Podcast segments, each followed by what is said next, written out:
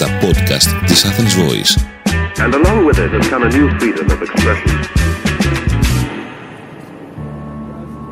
Είναι το podcast «Οι Κυριακές του Κόσμου» με τον Νίκο Παναγιώτου, Εμένα τον Χρήστο Φραγκονικολόπουλο και σήμερα το podcast μας έχει τίτλο «Από την Ελλάδα στην υπόλοιπη Ευρώπη» το ταξίδι δύο φοιτητών μας, τους οποίους έχουμε έτσι τη χαρά να έχουμε μαζί μας σήμερα. Ρόζα. Χαίρετε. Αρχικά να πω ευχαριστώ για την πρόσκληση και χαίρομαι πολύ που ανταμώνουμε έτσι ξανά σε αυτό το πλαίσιο. Θες να πεις λίγα λόγια για σένα και πού είσαι; Ναι, είμαι η Ρόζα Ισμαϊλάη, είμαι και εγώ απόφοιτη του τμήματος Δημοσιογραφίας και αυτή τη στιγμή βρίσκομαι στην Ολλανδία που δουλεύω και εργάζομαι για ένα πανευρωπαϊκό κίνημα ακόμα. Και το Νίκο. Νίκο.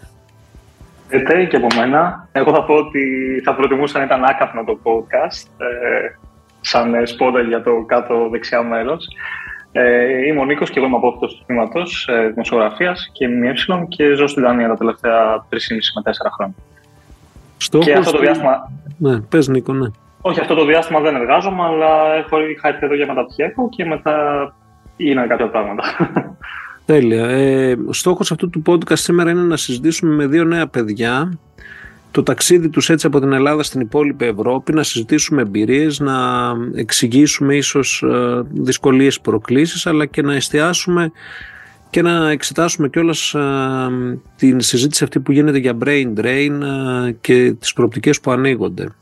Να ξεκινήσουμε λίγο κάνοντας κάποια αναφορά για το τι ήταν αυτό που σας όθησε στο να βγείτε στο εξωτερικό και πιο συγκεκριμένα στις χώρες που επιλέξατε, Νίκο; Ναι, ε, εγώ καταρχάς έκανα ένα ε, αρκετά, θα έλεγα, συγκροτημένο βήμα προς τα έξω. Ε, όταν ε, βρισκόμουν περίπου στο τελείωμα των σπουδών, ε, αποφάσισα να περάσω από το, τη διαδικασία της θητείας, να φύγει από τη μέση, κυριολεκτικά. Και αμέσως μετά προσπάθησα να τελειώσω, να ολοκληρώσω κατά κάποιο τρόπο τις υποχρεώσεις μου Βλέποντας όμως ότι δεν υπάρχει το περιθώριο, το ψυχολογικό κατά κύριο λόγο για εμένα να συνεχίσω να βρίσκομαι στην Ελλάδα. Δηλαδή, για παράδειγμα, με το πέρας της θητείας μου ε, βρέθηκα σε μερικούς εργασιακούς χώρους. Δεν μπορώ να πω ότι ε, ενθουσιάστηκα ιδιαίτερα. Οι προοπτικές ήταν ανύπαρκτες. Το περιβάλλον ήταν ε, κυριολεκτικά ε, κατάφορο. Και έβλεπα διαρκώς ότι υπήρχε μία ένταση, μία αίσθηση ότι τα πράγματα δεν μπορούν να ε, έρθουν σε μία ισορροπία κατά κάποιο τρόπο. Αισθανόμουν πολύ μεγάλη αμφιβολία για το μέλλον, ε, αρκετά μεγάλη ε, ε, ένταση κατά κάποιο τρόπο, όξυνση του άγχους για την καθημερινότητα. Δηλαδή κυριολεκτικά θυμάμαι ότι η μετακίνηση για παράδειγμα στην Θεσσαλονίκη όπου όλοι είμαστε, ήμασταν κάποτε, ε, μου προκαλούσε, ε, πώς να σας το πω, εκνευρισμό σε σημείο που δεν ήθελα να πηγαίνω πουθενά, γιατί ξέρετε, αν έχεις να κάνεις μια, ε, μια διαδρομή 20 ε, λεπτών, την κάνεις σε μία ώρα και στο τέλος χρειάζεται να κάνεις ασκήσεις αναπνοής για να ηρεμήσεις από όλες τις ε, παρανομίες, ε, αντικοινωνικές συμπεριφορές, ε, αυτό το χάος, την, την αναρχία που επικρατεί, δεν είναι πολύ βιώσιμο. Οπότε, οπότε κάπως έτσι μπήκε, το, μπήκε η ιδέα ε, πολύ συγκεκριμένα ότι πρέπει να οργανώσουμε ένα σχέδιο απόδρασης από εδώ. Και κάπως έτσι μπήκε στο μυαλό μου η σκέψη για μεταπτυχιακό. Έκανα κάποιες αιτήσεις ε, στην Νορβηγία, έκανα στην Δανία. Νομίζω είχα κάνει και κάπου άλλο, αλλά δεν είμαι σίγουρος. Και βάζοντας αρκετούς παράγοντες, ε, ζυγίζοντας αρκετούς παράγοντες, αποφάσισα να έρθω εδώ. Ρόζα. Για μένα τα πράγματα ήταν λίγο πιο διαφορετικά, γιατί το ξέρετε, αλλά οι ακροτέ δεν το ξέρουν. Γεννήθηκα και μεγάλωσα στην Ελλάδα ως Αλβανίδα. Έγινα Ελληνίδα μόνο το 2017. Οπότε, κουβαλώντας για κουλτούρες έτσι και λέω από μέσα μου, νιώθω ότι πάντα είχα ενδιαφέρον να εξερευνήσω και να δω τον εαυτό μου και σε άλλα πλαίσια, πέρα από το ελληνικό. Και η αλήθεια είναι ότι, κύριε Παναγιώτη, νιώθω ότι η στήριξή σας και η βοήθειά σας ήταν η αρχή αυτής της εμπειρίας του εξωτερικού. Ξεκινήσαμε με το, με το Εράσμο στη Δανία, στο οποίο ξαναγύρισα ένα χρόνο αργότερα ως μεταπτυχιακή πια φοιτήτρια, έκανα ένα Erasmus Mundus μεταπτυχιακό Νιώθω ότι για μένα ήταν ένας συνδυασμός πραγμάτων τα οποία ανέφερε ο, ο Νίκος προφανώς. Η πραγματικότητα στην Ελλάδα ως ένας νέος άνθρωπος που κάπως ε, πήγε στο πανεπιστήμιο τα χρόνια της μετακρίσης ή της κρίσης. Το γεγονός ότι ίσως δεν υπήρχαν τόσες πιθανότητες να αφομοιωθούμε, να σωματωθούμε ως δημοσιογράφοι, ως τέλος πάντων ε, νέοι επαγγελματίες. Το κοινωνικό πλαίσιο το οποίο τότε ήταν ίσως αρκετά πιο δραματικό από ό,τι είναι σήμερα. Τέλος πάντων δεν μας έδινε αυτή την, την ε, ευκαιρία ή έστω την, ε, την, την, τη θέληση να συνεχίσουμε να προσπαθούμε. Δεν ήταν τόσο εύκολο να βρεις δουλειές. Αλλά για μένα νομίζω ότι το πιο βασικό δεν ήταν καν το βιοποριστικό. Ήταν το ότι ήθελα να βρεθώ σε ένα διαφορετικό πλαίσιο, να εξερευνήσω και να δω τον εαυτό μου, την ταυτότητά μου, την, την εμπειρία μου ως μια νέα γυναίκα που ενδιαφέρεται για την πολιτική και τη δημοσιογραφία πέρα από την Ελλάδα. Και αυτό ήταν, νομίζω, η αρχική όθηση, το, το πράγμα που με έκανε να, να βγω έξω. Ναι, η αλήθεια είναι να... ότι σαν φοιτήτρια είχες και οι δύο δηλαδή είχατε έτσι την μεγαλύτερη εικόνα στο μυαλό σας. Δεν είχατε περιορισμένους ορίζοντες, διότι και ειδικά εσύ Ρόζα ήσουν έτσι μια ριζοσπαστική φοιτητρία. Αλλά μέσα σου καταλάβαινες ότι ο τρόπος με τον οποίο εκφράζεται αυτός ο ριζοσπαστισμός είναι καθαρά στενός, αγκυλωμένος και νομίζω ότι τον αναζήτησες ε, εκτός χώρας. Έτσι. Ακριβώς, ε, χωρίς πλαίσια σκέψης, χωρίς ανάγκη να είσαι σε μια ομάδα συγκεκριμένη. Ένιωθα ναι. ότι στην Ελλάδα υπάρχουν αρκετοί περιορισμοί. Δεν μπορείς να είσαι όλα όσα θέλεις, τότε τουλάχιστον για μας. Βέβαια μην ξεχνάτε ότι σπουδάσατε και φύγατε την εποχή της κρίσης. Έτσι. Ε, σήμερα είναι λίγο τα πράγματα καλά. Βέβαια, σε ό,τι αφορά, Νίκο, την κίνηση στη Θεσσαλονίκη, τα λεωφορεία παραμένουν τα ίδια. Τώρα έχει μπει και το flyover μέσα στη... Ναι, ξέρω. Έχω ακούσει ιστορίες. Αλλά είστε σήμερα πόσο είστε, έχετε πλησιάσει τα 30, τα έχετε περάσει; Ε, 28, 29. Εκεί, περίπου στα 30. Ναι, δηλαδή, ε, είστε σε δύο διαφορετικές χώρες όμως, έτσι. Είστε στην Ολλανδία, η οποία έχει μια τεράστια φιλελεύθερη παράδοση, την οποία χάνεις σταδιακά. Να το βλέπουμε. Το, είδαμε και στις πρόσφατες εκλογές. Ε, είναι μια χώρα που ταλαιπωρείται από διάφορα πολιτισμικά, έτσι, πολιτιστικά στοιχεία. Έτσι. Δηλαδή υπάρχει κόμμα των αγροτών, τώρα γίνεται συζήτηση για το αν θα πρέπει να τρώνε νέοι όχι κρέας οι Ολλανδοί, γιατί είναι, ξέρεις, μια χώρα που είναι ίσως η μεγαλύτερη χώρα σε εξαγωγές ε, κρεάτων. Κάτι παρόμοιο συμβαίνει και στις ε, σκανδιναβικές ε, χώρες. Έτσι. Δηλαδή βλέπουμε ότι υπάρχει άνοδος εκεί των ε, ρατσιστικών ε, ξενοφοβικών κομμάτων. Κοιτάξτε, αν μπορώ να προσθέσω μερικά ναι. πράγματα. Για εμένα, η... καταρχάς, πιάνοντας από αυτό που είπατε στο τέλος, δεν νομίζω ότι η Δανία έχει υπαρκτό πρόβλημα ε, ξενοφοβίας και η Ρόζα έχει ζήσει εδώ, έχει δει πώς είναι. Ε, δεν είναι ότι ο, ο ρατσισμός και η, η εκφράση, ο τρόπος με τον οποίο εκφράζεται δεν είναι τόσο έκδηλος. Δεν είναι ο ρατσισμός της Χρυσής Αυγής, δεν είναι τόσο η, ε, η έντονη, ε, κατά κάποιο τρόπο, περιχαράκωση των μεταναστών, των μειονοτήτων. Είναι περισσότερο ε, αυτό που λέμε subtle, ε, υφέρποντας.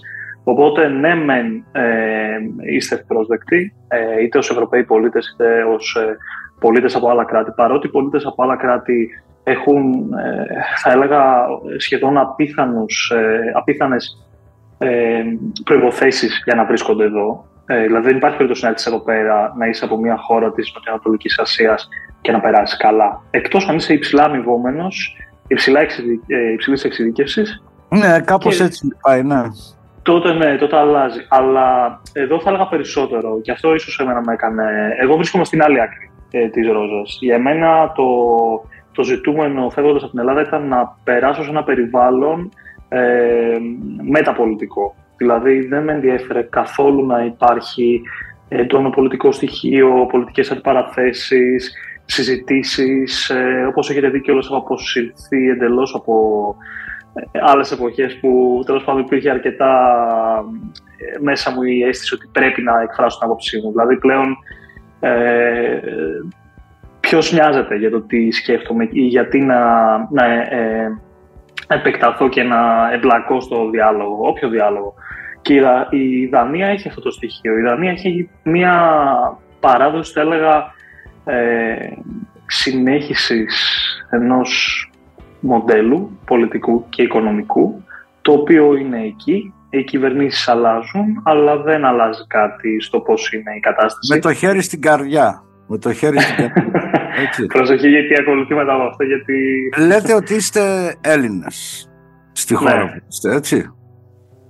Ε, σας αντιμετωπίζουν με κάποιον ιδιαίτερο τρόπο ε, ως κάτι το οποίο αμάν οι Έλληνες ή διαπιστώνετε ότι στις χώρες που ζείτε τα προβλήματα και οι προ- οι προσδοκίες των ανθρώπων είναι ακριβώς τα ίδια ίδιες με αυτά που αντιμετωπίζουμε στην Ελλάδα γιατί εγώ έχω την εντύπωση ότι στην Ελλάδα οι, οι, οι, οι πολίτες αυτομαστιγώνονται θεωρούν ότι έξω από τα σύνορα της δικής μας χώρας έτσι, οι, οι, χω- οι χώρες και ειδικότερα στη Δυτική Ευρώπη είναι πολύ καλύτερα οργανωμένες με λιγότερα προβλήματα κτλ. κτλ.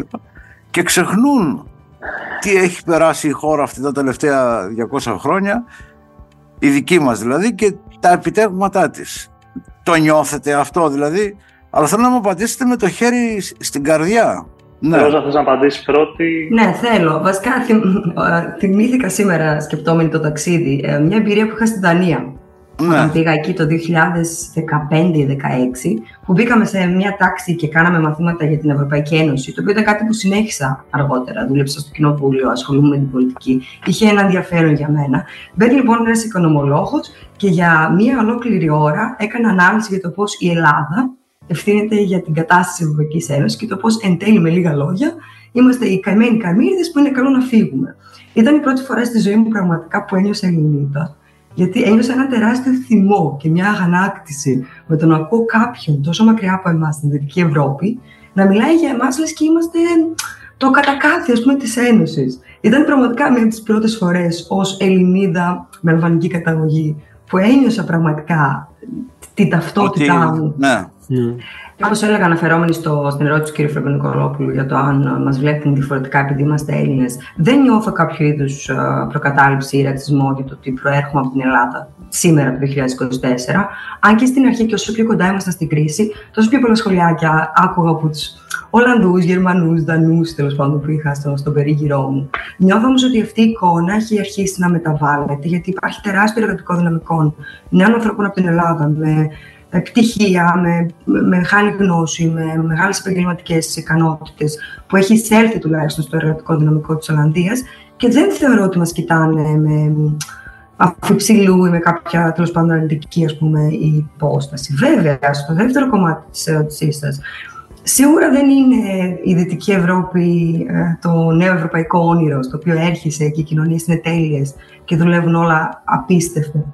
Και ως ας πούμε Έλληνας μετανάστης, φοιτητής, θα μπει σε αυτό το πράγμα και θα είναι πανεύκολα όλα και γρήγορα. Αλλά θέλω να δω και τι πιστεύει ο, ο Νίκος, οπότε θα αφήσω λίγο ε, το μικρόφωνο και σε εκείνον. Ευχαριστώ. Δύο πράγματα. Ε, καταρχάς, ε, ένα που, κάτι που παρατηρώ πολύ έντονα και λόγω ε, χρήση social media τα οποία έχουν ε, κόσμο από Ελλάδα, ε, δεν είναι. Η, η αντίληψη που έχει ο κόσμος για το εξωτερικό είναι η αντίληψη που παίρνουν από ένα τρίμερο ταξιδάκι με το αεροπλάνο που πας στην Κοπενχάγη, βλέπεις τα ποδήλατα και λες «Αχ, τι ωραία που περνάνε εδώ πέρα». Η αλήθεια είναι πολύ πιο ε, περίπλοκη, δεν είναι τόσο, ε, δεν είναι η γη της επαγγελίας σε καμία περίπτωση και πολλές φορές παρατηρώ κιόλας ότι υπάρχει τάση στην Ελλάδα και δεν ξέρω γιατί γίνεται αυτό. Το θυμάμαι κιόλας, ε, ε, αν θυμάστε τότε με την εισβολή στην ε, Ουκρανία των, ε, των Ρώσων, που υπήρχαν διάφοροι έτσι, από αυτούς τους ε, αρκετά ύποπτα ρωσόφιλους αναλυτές που έλεγαν ότι ο τύπος στο εξωτερικό ή στο εξωτερικό ο κόσμος λέει. Και ήμουν λιγάκι, ε, αναρωτιόμουν γιατί ο κόσμος χρησιμοποιεί την ε, έκφραση στο εξωτερικό ως ένα ομοιογενές σύνολο, την ώρα που κυριολεκτικά μπορείς να πεις να κάνεις μια αναζήτηση στο Google και να δεις ότι δεν είναι έτσι. Δηλαδή, όταν λέμε ότι στην ε, ε, Κοπενχάγη το, το χ πράγμα περιμένουν στην ουρά ε, γιατί είναι ευγενική. Ναι, αλλά στην Κοπενχάγη πληρώνεις το 60% του μισθού σου για ενίκιο σε παλιό κτίριο. Υπάρχουν κάποια στοιχεία τα οποία δεν είναι τόσο καλά. Υπάρχουν πυροβολισμοί. Για παράδειγμα, πριν ε, περίπου ένα μήνα είχαμε την ε, ενθρόνηση του νέου βασιλιά. Και το προηγούμενο βράδυ, αν όχι δύο μέρες νωρίτερα, στο κέντρο της Κοπενχάγη βρέθηκε ένας νεκρός άντρας από πυροβολισμό. Πράγμα το οποίο, ξέρετε, καμιά φορά όταν ε, ακούμε για επιθέσεις ε, τέτοιου είδους στην ε, Αθήνα, μόνο στην Ελλάδα γίνονται. Η Ελλάδα είναι μια ε, βαλκανική χώρα με στοιχεία Κολομβίας και κάθε φορά λίγο νευριάζω περισσότερο με τους Έλληνες, οι οποίοι διαρκώς έχουν αυτό το, το σύμπλεγμα κατωτερότητα, ε, αισθανόμενοι ότι η Ολλανδία, η Δανία, οποιαδήποτε άλλη χώρα φαντάζει υπερβολικά αναπτυγμένη στα μάτια τους, κάνει κάτι καλύτερα. Δεν κάνει κάτι καλύτερα. Απλώς δεν έχει αυτά τα, τα προβλήματα που μπορούν να λυθούν πολύ πιο εύκολα στην Ελλάδα αν υπάρξουν οι ε, συνενέσεις που χρειάζεται. Ε, και μιλώντας για το κομμάτι του πώς μας αντιμετωπίζουν, έχω μόνο καλές εμπειρίες και νομίζω ότι αυτό με κάνει να νιώθω λίγο ε, όμορφα με την έννοια πια, με ποια έννοια, ότι ε, οι χώρες από τις οποίες προερχόμαστε, η, ο πολιτισμός μιας χώρας, η, η κουλτούρα, η πολιτική ιστορία και γενικά θα έλεγα όλο αυτό το, το σύνολο που θα. Το, το Gemeinschaft και το Gesellschaft που θα έλεγε ο κύριος Πεχαλίδης και ο κύριος Λιβάνιος ε, από τη σχολή μας, ε, κάπως επηρεάζουν την αντίληψη που έχει ε, ο κόσμος εκτός για εμάς. Οπότε όταν λες ότι είσαι Έλληνας, οι άνθρωποι συνειρμικά σκέφτονται ωραία πράγματα, θετικά. Δεν έχω ακούσει κάποιον να μου λέει κάτι αρνητικό παρότι η κρίση προφανώς ήταν μια κρίση η οποία επηρέασε αρκετά και έθεσε κάποιες, ε, κάποιους προβληματισμούς στην ε, ε, ευρωπαϊκή ε, κοινή γνώμη, δεν είναι το ίδιο με το να πει κάποιος ότι πρόκειται από μια χή χώρα εκτός Ευρώπης η οποία έχει κάποιες... Ε... Ακριβώς. Η Ελλάδα δεν είναι εκτός, είναι η Ευρώπη. Είναι, είναι και κομμάτι είναι, ναι, προφανώς. Ναι, Αυτό δηλαδή... θέλω, να πω, θέλω να πω για παράδειγμα ότι εγώ λέω ότι είμαι Έλληνας και ο κόσμος χαμογελάει. Μου λένε Αχ, έχω πάει στην Ελλάδα, ήταν υπέροχα. Μου αρέσει το χ, μου αρέσει το ψ. Μουσακά σου λένε. Εμένα μου λένε πάντα φαγητά, τα κλασικά, τα στερεοτυπικά. Ναι, καλά, αυτό έχει, λόγω, έχει μείνει λόγω της τουριστικής αφήγησης που έχουμε. Αλλιώς δεν νομίζω ότι είναι κάτι. Όμως... η αλήθεια είναι όμως ότι ε, δεν αισθάνεστε μετανάστες ας πούμε. Δηλαδή, έχετε, αυτό είναι το σημαντικό και αυτό είναι η Ευρώπη. Δηλαδή κινείστε και πολλές φορές δεν χρειάζεται καν διαβατήριο ας πούμε. Έτσι. Ναι, εγώ δεν έχω καν διαβατήριο. Έχω να το ανανεώσω ναι, από το 2021. Ναι, ναι, είναι συνθήκη Σέγγεν. Είναι... Ναι, και αυτό είναι. Δηλαδή, και μένα με ενοχλεί καμιά φορά που λένε Α, το brain drain και έχουν φύγει τα παιδιά μας, έχουν μεταναστεύσει. Τι, μετανάστη είναι κάτι το άλλο. Εσείς δεν είστε. Εσείς δηλαδή είναι επειδή έχουμε συνηθίσει να αντιμετωπίζουμε ε, ναι. την Ευρώπη ως το άλλο και όχι ναι. ως το όλο μέρος του οποίου είμαστε και η, και η χώρα μας και η Ελλάδα. Είναι, εσείς αντιπροσωπεύετε αυτόν τον κοσμοπολιτισμό τον οποίο έχει που έδωσε και η Ευρωπαϊκή γενιά. Ένωση κιόλας. Ναι, ναι αλλά το έχει. Η σημερινή γενιά το έχει σε πολύ μεγαλύτερο βαθμό από ό,τι τον είχαμε εμείς.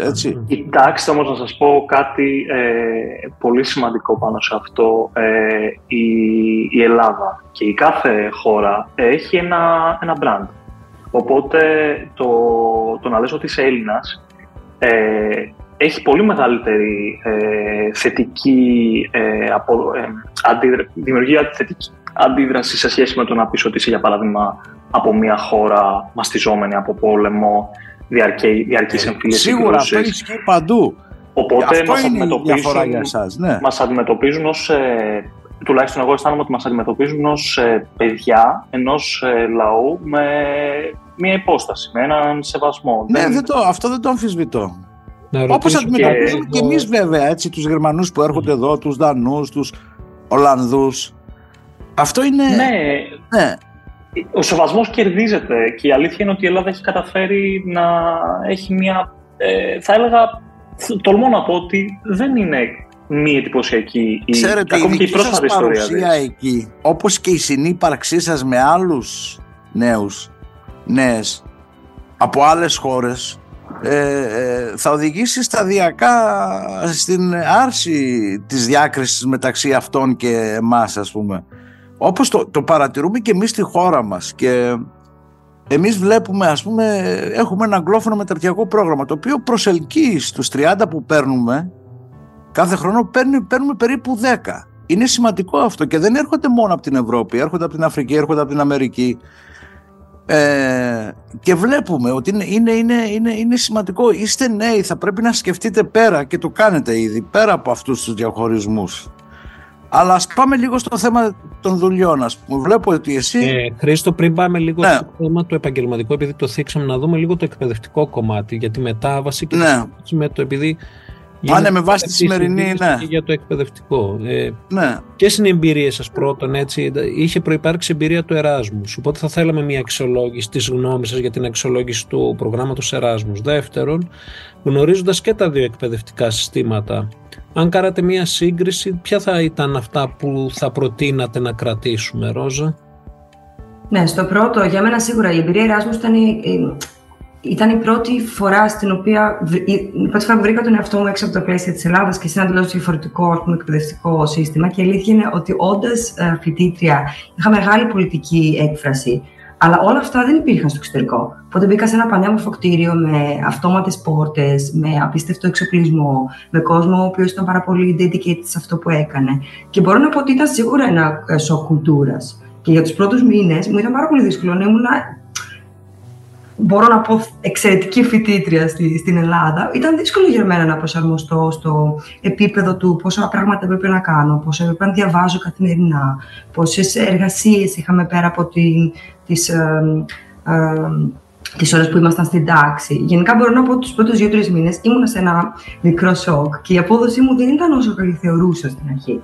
Οπότε, γυρνώντας ε, από το Εράσμο, συνειδητοποίησα ότι α, ίσως τα πράγματα είναι λίγο διαφορετικά στο εξωτερικό και χρειάζεται να δώσει λίγο μια παραπάνω όθηση για να είσαι εξαιρετικός. Ενώ για μένα παίζει, θεωρώ ότι έχει να κάνει και η, η διαφορά της γλώσσας.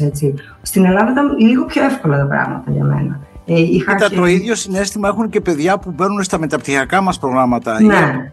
ή, από την Ελλάδα εδώ. Η δουλειά σίγουρα είναι παραπάνω. Η μόνη απουσία είναι οι ηλεκτρικές πόρτες.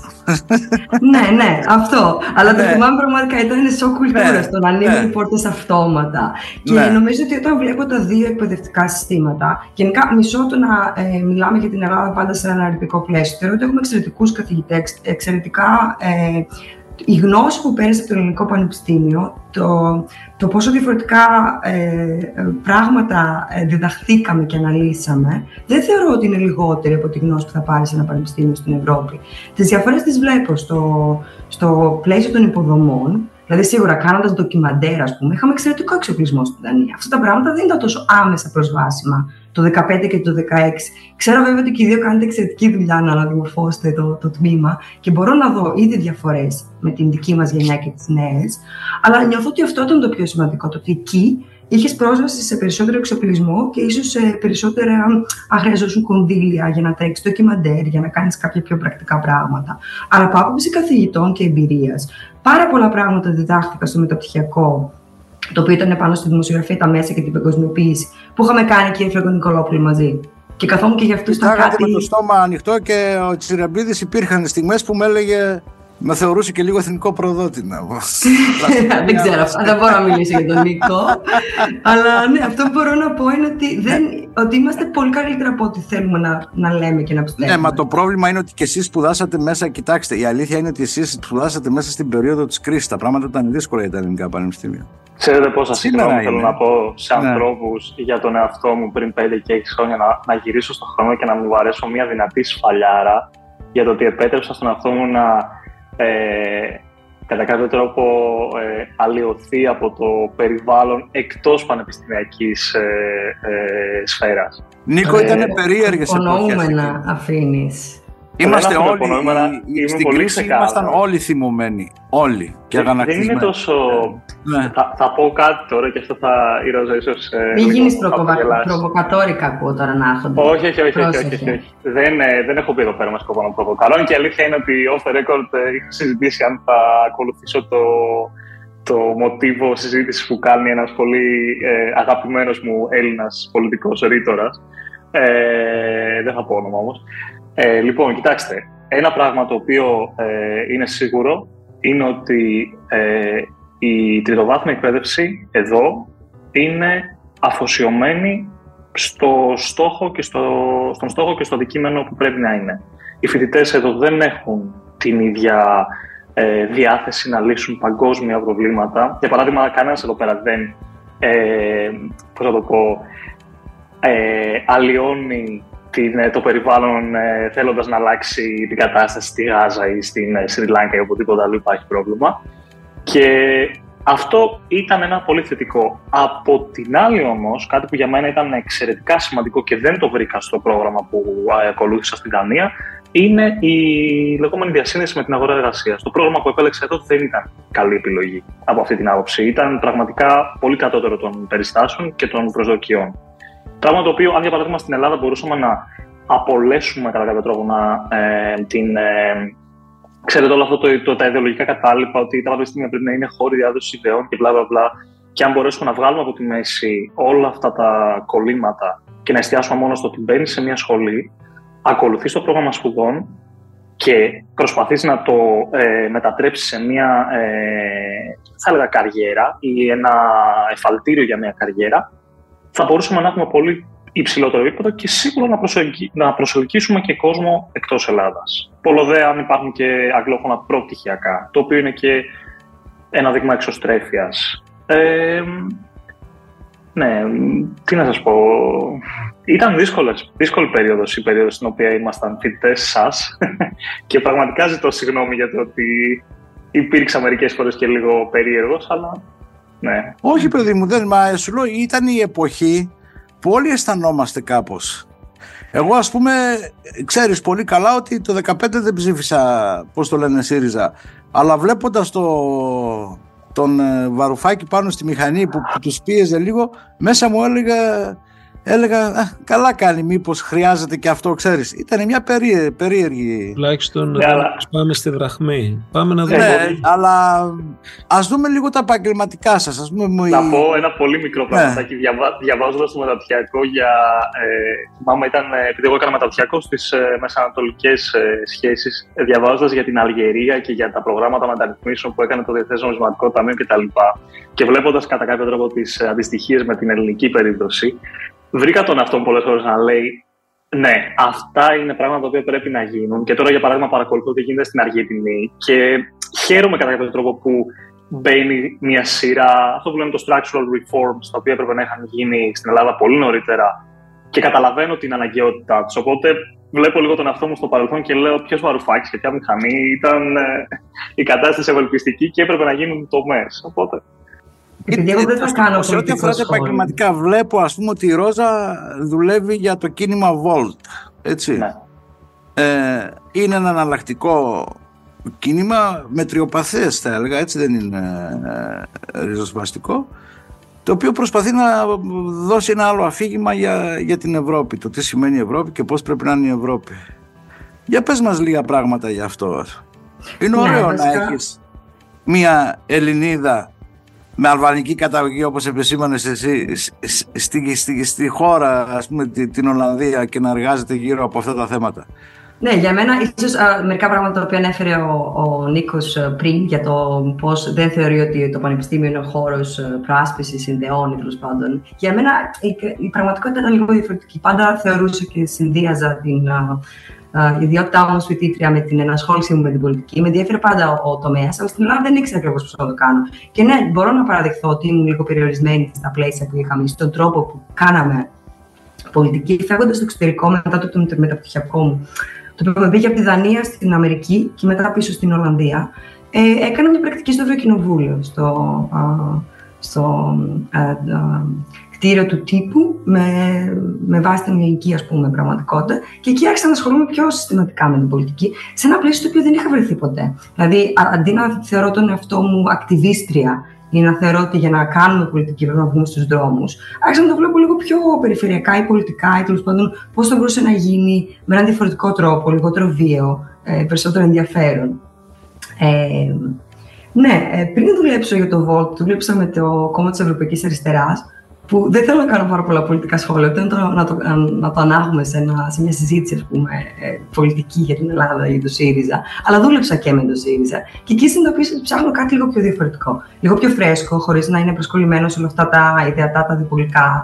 Ε, και το Volt ήταν για μένα κάτι πολύ περίεργο και ενδιαφέρον, γιατί δεν προσκολάται σε αυτό το εθνικό πλαίσιο. Μιλάμε για ένα πανευρωπαϊκό ναι. κίνημα. Έτσι. Οπότε η ιδέα του ότι δημορφώνουμε πολιτικές και ε, τρέχουμε καμπάνιες. Τώρα τρέχουν ευρωπαϊκή καμπάνια για τις ευρωπαϊκές εκλογές του Ιουνίου. Ε, είναι κάτι το οποίο με ενδιαφέρει γιατί βλέπω τον εαυτό μου να εκφράζεται μέσα από αυτό. Δηλαδή, ε, συνεργάζομαι με άτομα που μένουν από το Βερολίνο στην Πορτογαλία, στην Ελλάδα, στη, στην Ισπανία, στην Ολλανδία, στη Γερμανία. Και αυτή είναι η πραγματικότητά μου κάθε πρωί στον υπολογιστή μου. Και νιώθω πάρα πολύ απελευθερωμένη με έναν τρόπο. Νιώθω ότι μπορώ να σκεφτώ ε, πράγματα τα οποία και εκείνοι ε, βλέπουν και δεν ορίζονται Πραγματικά η διαφορά νομίζω είναι ότι δεν υπάρχει αυτό το εθνικό πλαίσιο. Γιατί δεν ένιωσα ποτέ 100% Ελληνίδα. Σίγουρα δεν Γιατί ακούς και σε ακούνε. Αυτό είναι το σημαντικό. Ναι. Λειτουργεί όλο αυτό σαν ένα εργαστήριο, ένα πείραμα δημοκρατίας που θέτει συγκεκριμένους όρους συζήτησης και ανταλλαγής απόψεων. Και νομίζω ότι το Ευρωπαϊκό Κοινοβούλιο λειτουργεί έτσι. Είναι... Ε, έτσι θέλει, δύναται. Ναι. Αυτό έπρεπε να είναι. τον Ιούνιο και μετά. Νίκος, ναι. η εμπειρία από το επαγγελματικό πεδίο στην, ε, στη Δανία; Εγώ θα σας πω ότι έχω περάσει... Θα μας πεις πρώτα απ' όλα ποιος είναι ο χώρος στον οποίο ε, εργάζεσαι, επιδιώκεις να εργαστείς; Ναι. Από προσωπική επιλογή και θα έλεγα ιδεολογία κατεξοχήν ιδιωτικό τομέα. Ε, καμία σχέση με δημόσιο τομέα. Ε, θα έλεγα ότι και ένας από τους λόγους που έφυγα από την Ελλάδα ήταν ότι δεν ήθελα σε καμία περίπτωση να πέσω στην ανάγκη του δημοσίου κατά κάποιο τρόπο. Και δεν το λέω υποτιμητικά, το λέω διότι δεν ήθελα να πάρω τον εύκολο δρόμο που θα μπορούσα να είχα πάρει με τα δικά μου προσόντα. Ε, Έχω περάσει εδώ από όλες τις δουλειές. Έχω κάνει όλο το φάσμα των ε, λεγόμενων blue collar ε, jobs. Έχω περάσει σε white collar περιβάλλον. Έχω δουλέψει με Έλληνες, με Δανούς, με ανθρώπους από πρώην Σοβιετικές χώρες. Έχω, θα έλεγα, μικτές εμπειρίες και δεν μπορώ να πω ότι είμαι κατασταλαγμένος ή, ή και ευχαριστημένος μέχρι στιγμής. Είμαι ακόμη στη διαδικασία προσαρμογής. Και το λέω αυτό ε, ως αφορμή για να τονίσω ότι πολλές φορές ο, κόσμος, ο κόσμος θεωρεί ότι βγαίνοντας από την Ελλάδα ε, σου απλώνεται μια, ένα κόκκινο χαλί με ευκαιρίες οι οποίες είναι κυριολεκτικά ε, ανεπανάληπτες και κανένας δεν μπορεί να τις, ε, να τις αρνηθεί. Δεν είναι έτσι. Η απόφαση να φύγεις ε, πολλές φορές ίσως φέρει σε πολύ χαμηλότερο βιωτικό επίπεδο και κοινωνικό στάτους, διότι στην Ελλάδα καλώς κακός είτε είσαι ε, μετανάστης δεύτερης γενιάς, Ρόζα, είτε είσαι γηγενής, ε, έχεις ένα κοινωνικό περιβάλλον, έχεις κάποιες γνωριμίες, μπορείς να κάνεις κάποια πράγματα. Ε, το να έρθεις με μια ε, αποσκευή σε μια χώρα η οποία είναι κυριολεκτικά ε, όλοι ξέρουν τους πάντες, ε, οι σχέσεις οι οποίες δομούνται μεταξύ ανθρώπων είναι σχέσεις που ξεκινάνε από το δημοτικό και καταλήγουν στη συνταξιοδότηση κυριολεκτικά.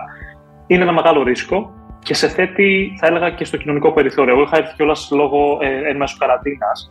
Οπότε μπορείτε να φανταστείτε ότι το κοινωνικό, ε, η κοινωνική ε, δραστηριότητα πήγε ένα χρόνο πίσω σε σχέση με άλλους.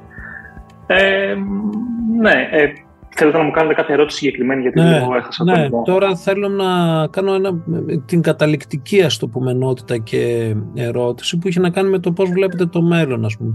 Υπάρχουν πιθανότητες να επιστρέψετε στην Ελλάδα ή και ποιες θα ήταν αυτές οι προοπτικές που θα σας βοηθούσαν να ε, έρθετε στην Ελλάδα. Και συνδέστε το και με τη συζήτηση για το brain drain ας πούμε. Ο Χρήστος έθιξε κάτι που μας εκφράζει δηλαδή ότι δεν θεωρούμε κατά ανάγκη ότι ο όρος αυτός εκφράζει τις αναζητήσεις των νέων ειδικά και στην υπόλοιπη Ευρώπη.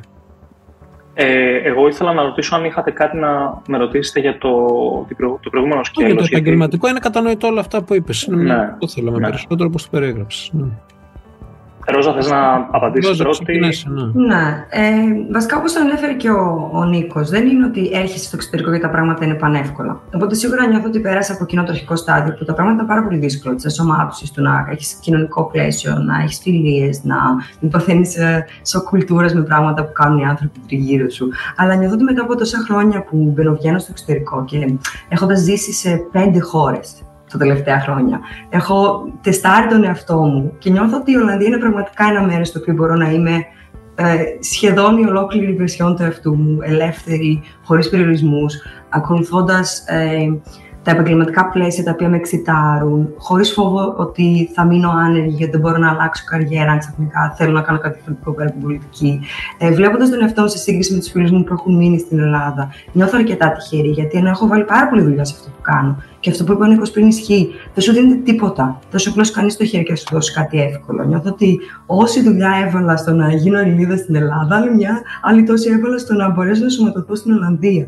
Πραγματικά δεν είναι ότι μπαίνεις και ακόμα και ως skilled migrant, γιατί αυτό, αυτό είμαστε για αυτή τη χώρα, δεν είναι τα πράγματα εύκολα. Αλλά αν, αν κοιτάξω το μέλλον μου, σίγουρα δεν μπορώ να φανταστώ στην Ελλάδα για τα επόμενα, θέλω να πω πέντε, αλλά νομίζω είναι δέκα χρόνια.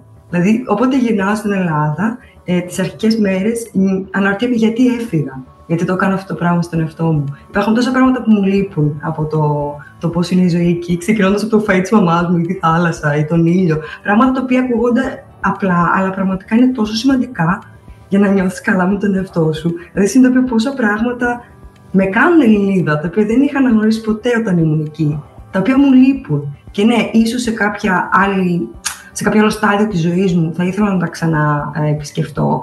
Αλλά για εμένα το να κάνω πολιτική επικοινωνία, τέλος πάντων το να κάνω επικοινωνία στην Ελλάδα του σήμερα, φαντάζει κάτι το οποίο είναι πάρα πολύ δύσκολο. Και για να είμαι ειλικρινής, νιώθω ότι θα έχω και πάρα πολλά νεύρα. Δηλαδή, δεν ξέρω αν θα μπορέσω να είμαι σε αυτό το πλαίσιο της ε, πολιτικής επικοινωνίας στην Ελλάδα και να είμαι αρκετά υγιής, όπως είμαι τώρα που μπορώ να πάρω μια απόσταση από τον υπολογιστή μου. Αλλά σίγουρα, εάν υπήρχε μια πιθανότητα να γυρίσω και να μπορώ να κάνω τη ζωή μου έτσι όπως την κάνω τώρα, με αρκετή ελευθερία και με το τέλος πάντων οικονομικό αντίτιμο το οποίο θα μου προσέφερε άνεση στη ζωή. Γιατί για μένα η ζωή στην Ελλάδα ήταν πάντα μια επιβίωση.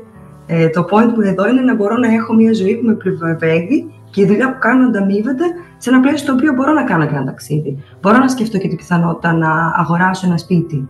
Μπορώ να ε, σκεφτώ την πιθανότητα να μην αυτά που έλεγε και ο Νίκος, να μην κυκλοφορείς και ο περίγυρός σου σε επηρεάζει, ας πούμε, αρνητικά. Οπότε, ναι, μπορώ να σκεφτώ τον εαυτό μου να μένει στην Ελλάδα. Θα ήθελα να είμαι κοντά στην οικογένειά μου. Σίγουρα δεν είναι εύκολο. Το ότι οι γονείς μου μεγαλώνουν και δεν είμαι εκεί. Το ότι μια μέρα ο αδερφό μου θα κάνει παιδιά και σίγουρα δεν θα τα γνωρίζω. Συνειδητοποιήσω ότι δεν υπάρχει τόσο ισχυρός κύκλος ε, τριγύρω όταν είσαι στο εξωτερικό.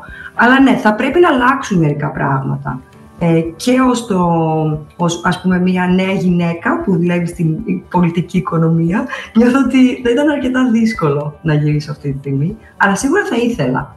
Δεν μπορώ να πω έχω φύγει και δεν θα ξαναγυρίσω ποτέ. Δεν ξέρω πώς νιώθεις Νίκο. Θα κάνεις δική σου οικογένεια εκεί και θα διαμορφώσεις ένα νέο... Μην ανησυχείς. Όλα γίνονται. Ε, ε, και εγώ, τα καλύτερα μου χρόνια ήταν όταν ήμουν έξω. Αυτό, αυτή η ελευθερία και ειδικότερα mm. η ύπαρξή μου και με, με ξένους, όχι μόνο Άγγλους.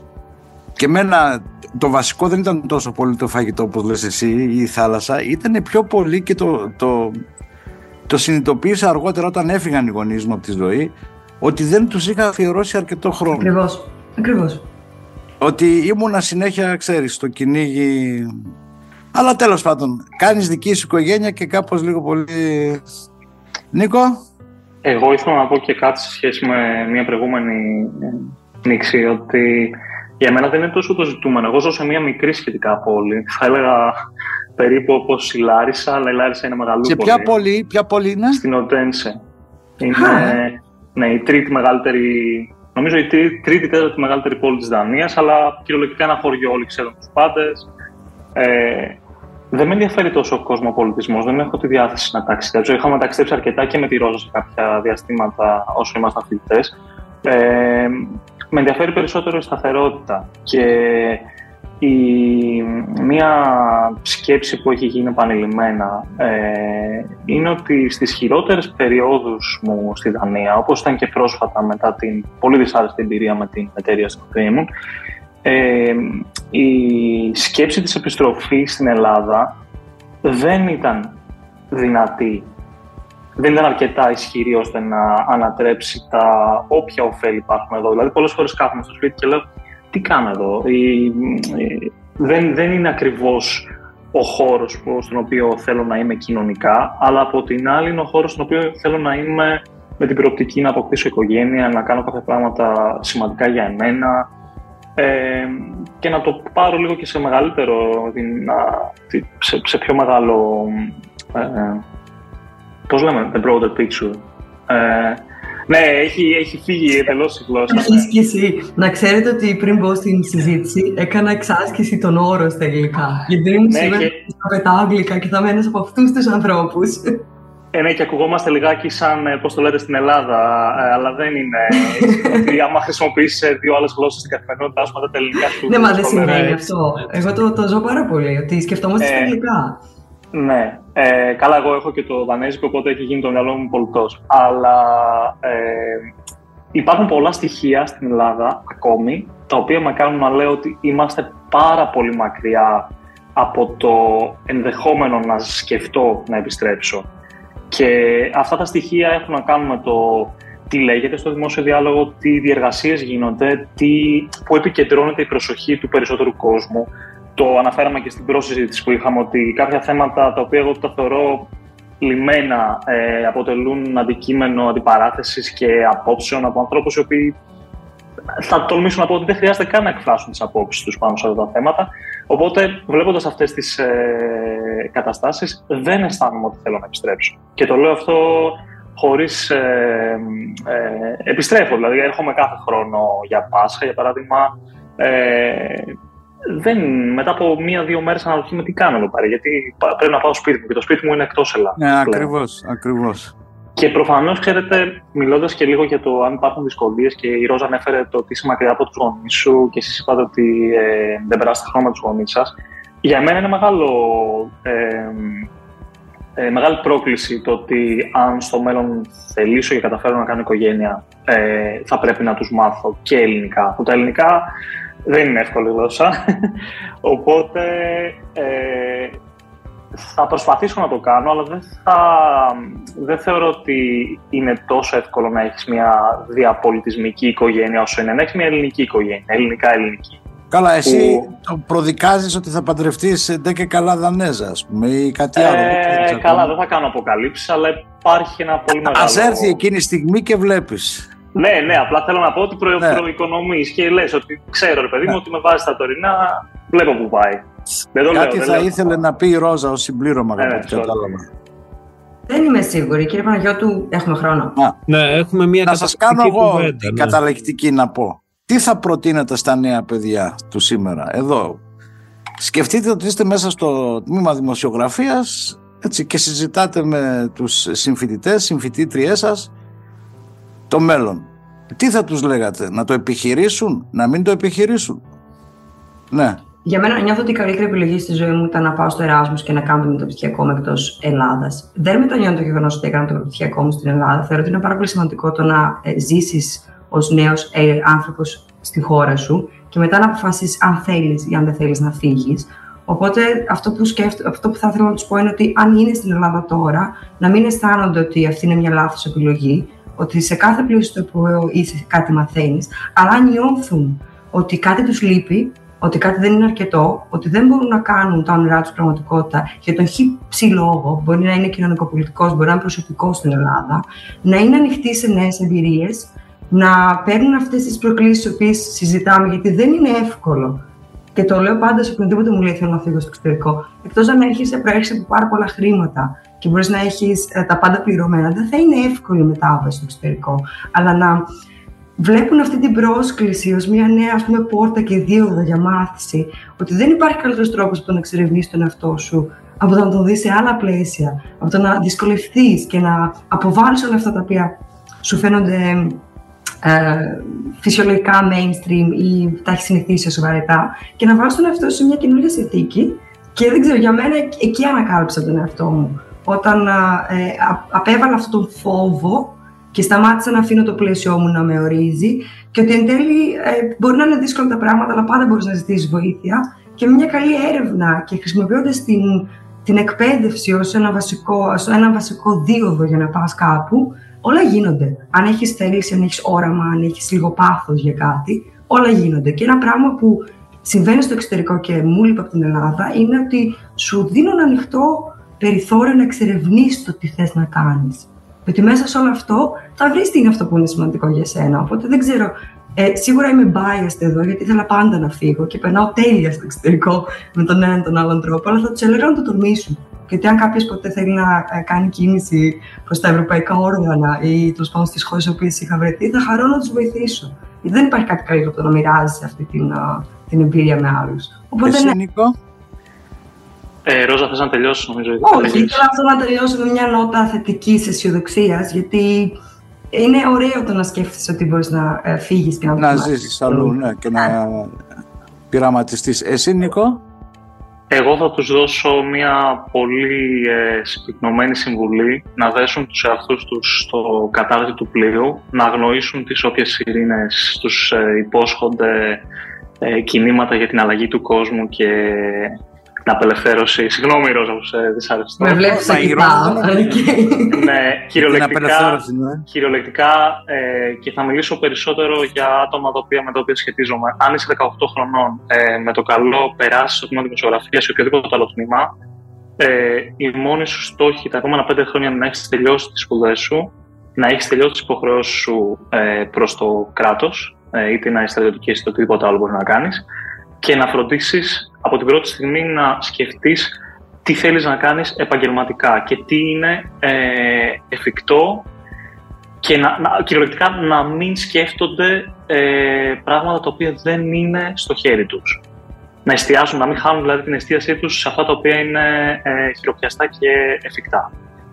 Και αν μπορέσω να βάλω κάτι προσωπικό, αν θελήσουν με το καλό πάντα να βρεθούν εκτός Ελλάδας, να, τώρα αυτό πώς να το πω χωρίς να δημιουργήσω όλη παράθεση, να μην καταλήγουν να φέρνουν αποτελέσματα στις εκλογές της Δανίας τα οποία μας κάνουν τους υπόλοιπους Έλληνες να λέμε γιατί είσαι εδώ αν ψηφίζεις αυτό το πράγμα; Διότι... Τώρα μην το κάνεις αυτό. Ο καθένας έχει, έχει βούληση πολιτική. Θέλω να πω ότι είναι λίγο εγωιστικό όταν βρεθείς εκτός Ελλάδας να ε, σκέφτεσαι με έναν τρόπο ελληνικό ε, και θα έλεγα κάπως αναχρονιστικό πλέον. Δηλαδή, να αφήσουν περισσότερο το ευρωπαϊκό στοιχείο να μπει μέσα τους παρά το ελληνικό να βγει εκτός.